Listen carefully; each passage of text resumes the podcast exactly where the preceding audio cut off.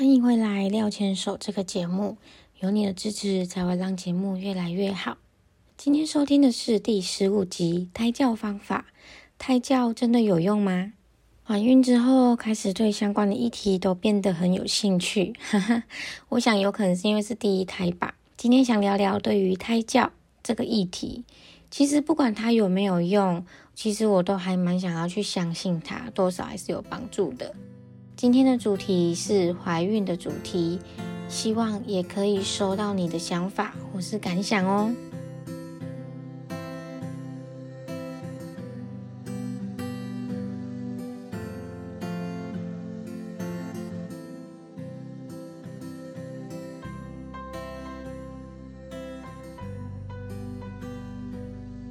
本周的任务也都顺利完成了吗？到了假日是应该要好好的放松。廖牵手 Miss 廖 Daily 在这里与你分享有关于个人成长、夫妻大小事，以及即将迎接到来的育儿人生。不知道在这边能不能提供给你相同的共鸣，但是也欢迎你透过留言或是写信来分享有关于你的看法或是故事哦。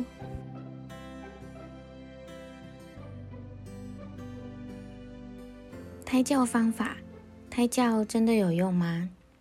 其实，在发现怀孕之后呢，我就一直有想要做胎教，可是其实我也不太知道什么时候做胎教才会是正确的时间点。今天就想要来分享一些有关于胎教的相关议题。你知道什么是胎教吗？胎教可以用什么方式来进行啊？胎教真的有用吗？今天的资讯大部分来自于卫福部孕产妇网站，又来自其他妇幼网站，提供给各位相关的参考资讯。首先呢，我们就来聊聊什么是胎教。其实胎教这个感觉啊，顾名思义就是对肚子里面的小宝宝做一些产前教育的感觉吧。一般我们对胎教的想法，可能就是对肚子里面的小宝宝。做一些刺激呀，比如说音乐呀，或者是跟宝宝说话等等，希望可以借由这些行为，让宝宝能够接收到一些相关的讯息呀，或是小小的刺激。我在寻找网络的相关资讯的时候，就有看到婴儿母亲网络上一篇文章的分享，他是说胎教就像身教一样。在孩子面前，父母的一举一动都是身教的一部分。胎教呢，就只是把这一些事情都提前到胚胎时期而已。其实这句话我也觉得还蛮有道理的。在孩子出生之后，身边的大人其实都是榜样，每件事情呢都有可能会影响到孩子。可能某瞬间，孩子就突然会学起来了。最简单的举例啊，就是脏话，往往都是听到孩子突然说出来的时候，大人就会吓到，因为完全不知道他什么时候偷学的，他是跟谁学的。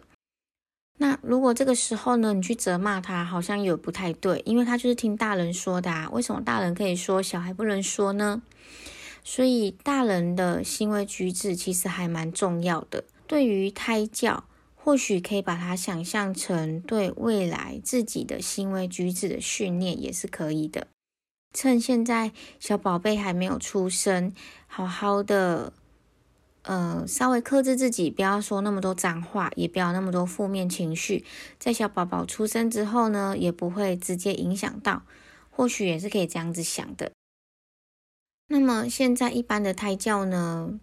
大部分都一定是由外在行为来去对宝宝做一些刺激嘛，比如说最简单的就是因为宝宝在妈妈的肚子里面，所以对于生活起居啦、情绪呀、语言、外在环境等等，都有可能会对宝宝有些有所影响，所以大部分都会建议孕妈咪在怀孕期间呢。调整并维持正常的生活作息，保持愉悦的心情，这样的话呢，就可以去适当的刺激小宝贝的感官神经发育，那也可以建立妈妈跟宝宝的沟通，或者是说呢，也可以建立抚慰胎儿的心情，还有稳定的发育。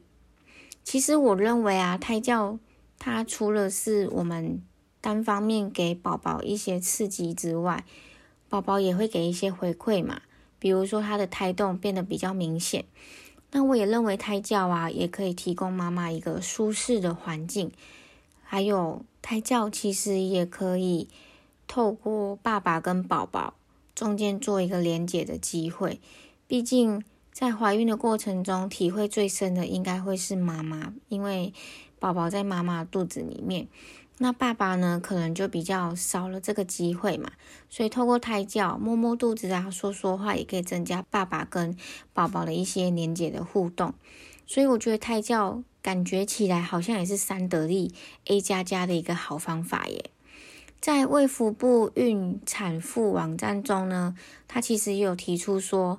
胎教是以科学所能了解的胎儿的能力为基础，希望可以借由这个方式来帮助未来孩子的成就，他的一些丰富的创造力呀，或者是一些特别感性的人格，只要能够让孕妈咪跟家庭的成员都感受到快乐的胎教，让胎儿感受到关爱的胎教，就会是最好的胎教。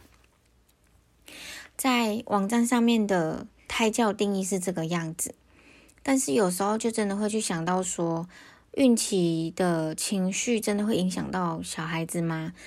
孕妇的情绪，可是其实我自己也认为啦，孕妇的情绪多少还是会有一点影响。毕竟一般人如果我们自己焦躁不安啊，或是心情不好的时候，是不是情绪就会表达出来？或者是说某些人的血压？也会特别显现，所以我认为孕妇应该也是同样的概念。如果说常常在孕期期间表现出不安、焦躁或是很容易生气的这些情绪的话，是不是有等同于透过血液的，就是说血压或者是心跳，或者是说内心的心理机能影响胎儿呢？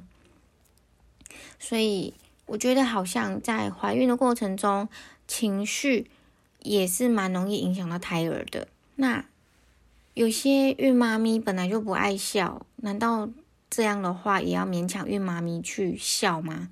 我觉得其实有的时候不能够怪孕妈咪，也不能够勉强孕妈咪去做她不想做的事情，因为这样反而会得到反效果。如果说妈妈本来本身就是一个不爱笑、不喜欢动的人，因为怀孕了，然后特别勉强自己笑，其实她本身自己压力也蛮大的。其实对于宝宝，并不会是好的影响。那有哪些可以做胎教呢？其实这也是我蛮好奇的，因为就我自己所知道的，就是摸摸肚子跟对肚子里面小宝宝说说话。那还有哪一些是胎教啊？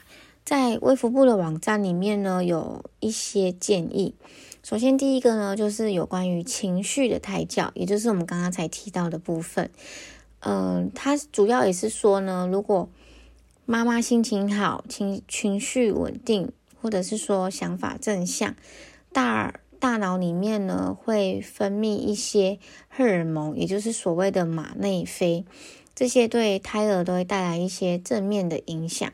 相反的呢，如果说妈妈今天情绪不太好，压力太大，或者是说想法负面，有点容易生气，这些呢又也有可能透过呃妈妈跟小孩的连结，让小孩子呢变得心跳加快，情绪紧绷，甚至呢胎儿也有可能也会感受得到这种紧张的气氛，所以呢。在一般来说呢，都会建议孕妇要尽量避免焦躁、生气的负面情绪，因为长期处在这样环境的话，妈妈自己不开心，宝宝也有可能不开心。第二个呢，就是环境的胎教。其实呢，对于孕妈咪本身所接触到的环境，还有子宫内的环境，应该都算是一种环境胎教。从卫福部的网站我们可以看得到，它所提供的胎教环境胎教呢，是有包含睡眠的部分、饮食的部分、运动的部分，然后有刚才听到的情绪的部分，还有良好的生活作息，这些都是以环境的一部分。那还有个比较特别需要注意的，就是说有关于吸烟啊、喝酒的部分。如果说已经确定怀孕了，身边的家人，包含自己，都应该要去尽量避免有烟的环境，尽量避免不要喝到酒。其实，趁怀孕期间让家人戒烟也是一个好方法。毕竟，二手烟、三手烟对于孕妇啊、胎儿啊、家人等等的健康都不太好。所以，透过这个时期呢，请家人戒烟，或许也是一个很好的方法跟媒介哦。第三个啊，就是音乐胎教，其实也是我最感兴趣的部分。因为我一直在想，哪些音乐对于小孩来说是好的胎教啊？音乐他真的听得到吗？因为他毕竟在我们肚子里面嘛，我不知道说是不是他真的听得到我们在跟他说话，或者是说我们发展的嗯音乐啊什么的，他真的听得到吗？这样子。如果说我们从网站上、网络上都可以看得到小宝宝在哪个时期。他的哪些器官已经发展完成了？所以我们在搜寻这些资讯的时候，可以发现到，一般宝宝在五六个月大的时候，嗯，可以慢慢的听到外面的声音，也可以听得到妈妈对他讲话，爸爸对他讲话。那有些人就会说，这时候可以做音乐胎教。其实音乐胎教呢？我认为应该是主要要让妈妈本身感觉到心情开心，然后能够得到好好的放松。我觉得这样对于小宝宝才会有相对的正向影响。所以在收集资料的时候，我自己的感想是，胎教音乐其实并没有一定要指定哪一种，因为如果你勉强去选一个自己不喜欢的，听完只会有压力而已。主要还是要选择妈妈自己听了会放松的为主。如果说今天真的找不到喜欢的音乐，那其实也不要勉强自己，因为这样只会得到反效果。那在选择音乐的时候呢，也建议要以节奏反复跟柔和来做选择。那在播放音乐的时候呢，也要记得不要放的太大声。毕竟，我们的目标是想要适当的刺激宝宝，而不是要过度的去刺激他嘛。音乐胎教呢，它主要是为了要让孕妈咪感觉心情舒坦，让身心都得以得到好好的休息，这样才会相对的对于胎儿的感官刺激呀，才有正向的影响。意思就是说啊，我自己在播。音乐胎教的时候，我可以播我自己喜欢的歌，因为其实有的时候我可以接受古典音乐，但是有的时候其实我不太想听古典音乐，因为我不喜欢它步调那么慢的一些频率，所以我觉得我大概得到了一些想法。那再来呢？第四个胎教呢，就是抚摸胎教跟语言胎教，这两个会放在一起啊。主要是因为你在做抚摸胎教，也就是摸肚子的时候，也可以边跟他说话，所以他们才会放在一起被讨论。那在做这件事情的时候呢，也是爸爸可以加入的好机会，因为在怀孕的过程中。是妈妈跟宝宝连接比较大嘛，包含妈妈的身体变化跟宝宝在肚子里面的一些胎动，通常都是妈妈第一个感觉到。爸爸的话，可能要妈妈感觉到的时候，请爸爸来摸才会摸得到，或者请爸爸来看才会看得到。所以，透过抚摸胎教跟语言胎教的部分呢，可以增加爸爸跟宝宝的。一些接触的机会哟，也可以让爸爸在怀孕的过程中更有参与感，也让妈妈觉得自己有被在乎的感觉。那接下来呢，第五个就是有关于阅读胎教的部分。阅读的胎教跟刚刚的语言胎教就也蛮像的，因为就是透过说的部分说给宝宝听。这部分呢，虽然并没有人可以直接的去。说明说宝宝一定听得到，但是透过说的部分呢，也可以让妈妈、爸爸跟宝宝有一些相当的连结。像这个部分，我就觉得蛮好的。我就有点想要买童书，请爸爸念给宝宝听，然后让妈妈休息。其实我觉得这样感觉好像还蛮不错的，就也可以让爸爸增加他的成就感嘛。我认为这样是蛮好的。那以后这些书小宝宝也会用嘛？就是在他过五个月开始对图啊、对图案啊，或是对一些触摸有刺激的时候。我就会很想要买很多书给他，但是也要看他喜不喜欢嘛。那不管怎么样，就是毕竟都买了，我就想要让他物尽其用。所以我觉得在怀孕期间，如果加入阅读胎教，好像也是不错的行为耶。可以提早买自己想要买给小宝贝的书，然后也可以让爸爸念出来，这样以后睡前的床前故事是不是就可以交给爸爸了？我觉得这样是蛮不错的方法哦。那再来呢？第六个就是所谓的艺术胎教。艺术胎教的部分呢，其实在一般来说就是可能去画廊看看画，然后增加宝宝的刺激嘛。但是我认为啊，如果妈妈本人不喜欢艺术类的一些展品啊，或是参观的话，其实也不用勉强自己，就是多出去走走。多跟爸爸约会，我想应该也是很不错的方法。因为毕竟出去走走跟约会，心情就会放松。心情放松的话，宝宝也会感受到妈妈的心情嘛。所以我觉得不一定要做艺术胎教，也可以做休闲运动。常常在想，胎教它真的有用吗？其实很多人都说，宝宝又听不到，做胎教要干嘛？是做心酸的。但是其实这个这个就是一直都有两派人员的想法。我也是因为在怀孕之后，才对于胎教这个议题蛮有兴趣的。那有些准爸爸妈妈也像我自己一样，都希望可以透过胎教增加一些连接跟互动的机会。所以我认为，不管胎教有没有用，至少可以透过一些互动，说说话，摸摸肚子。让怀孕的妈妈、爸爸跟宝宝有不同程度的互动，又何乐而不为呢？重点是透过胎教啊，还可以让妈妈保持心情乐观、快乐心情，这样不就是最好的吗？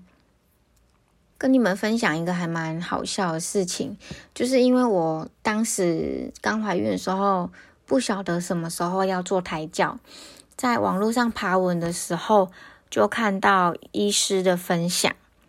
那医师的分享呢？他是说，他是说，在怀孕二二到二十四周的时候呢，胎儿的听觉会开始发展，一直到出生的时候发展到完整。但是呢，医师也认为，基本上他是在肚子里面听不到任何声音的。他的道理很简单，他也举例给我们听。他是说，一般我们在游泳的时候，你听得到岸边的人在对你说什么吗？那胎儿他隔着羊水，在隔着我们的肚皮，当然更更不可能听得到外面的声音啦。所以他就说，胎教感觉有可能是做心酸的。但是啊，他也说明了一件事情哦，医师也说，至少在做胎教过程中，孕妈咪是开心的，能够把快乐情绪感染给小孩子，其实就是最好的胎教。你看，连医生都觉得可能小孩听不到我们在做那些胎教语言，或者是对他说话，但是医生也有说明很重要的事情啊，那就是快乐的妈妈才有快乐的宝宝嘛。所以不管胎教是不是有用，其实各自都会一定有自己的拥护者，或者是说有些人会认为这是没有用的，依据是什么怎么怎么样的。那我也想给各位妈妈们一些信心。就是孕妈咪们在搜寻相关的资讯的时候，如果你选择了某一方面的资讯的时候，不管你选择的是正方或是反方，毕竟各派都有各派的拥护者嘛，都一定要记得去相信自己所选择的，才会是最重要的。就是意思就是说呢，在自己做完功课之后呢。没有必要去因为旁边的人多说什么而去影响自己的想法。如果你一旦要做胎教呢，其实也不用太刻意要去按表操课，因为这样子无形之中只会给自己压力，也给爸爸压力。轻轻松松去做胎教，其实也是胎教的一个方法。在这个过程中呢，小宝宝也才能够感觉到爸爸的愉悦、妈妈的愉悦，或者是说他有可能感觉到压力。所以在做胎教的时候，只要把握一个原则，那就是妈妈开心，宝宝就会开心，这样就对喽。你觉得胎教有用吗？欢迎你跟我分享你的想法哦。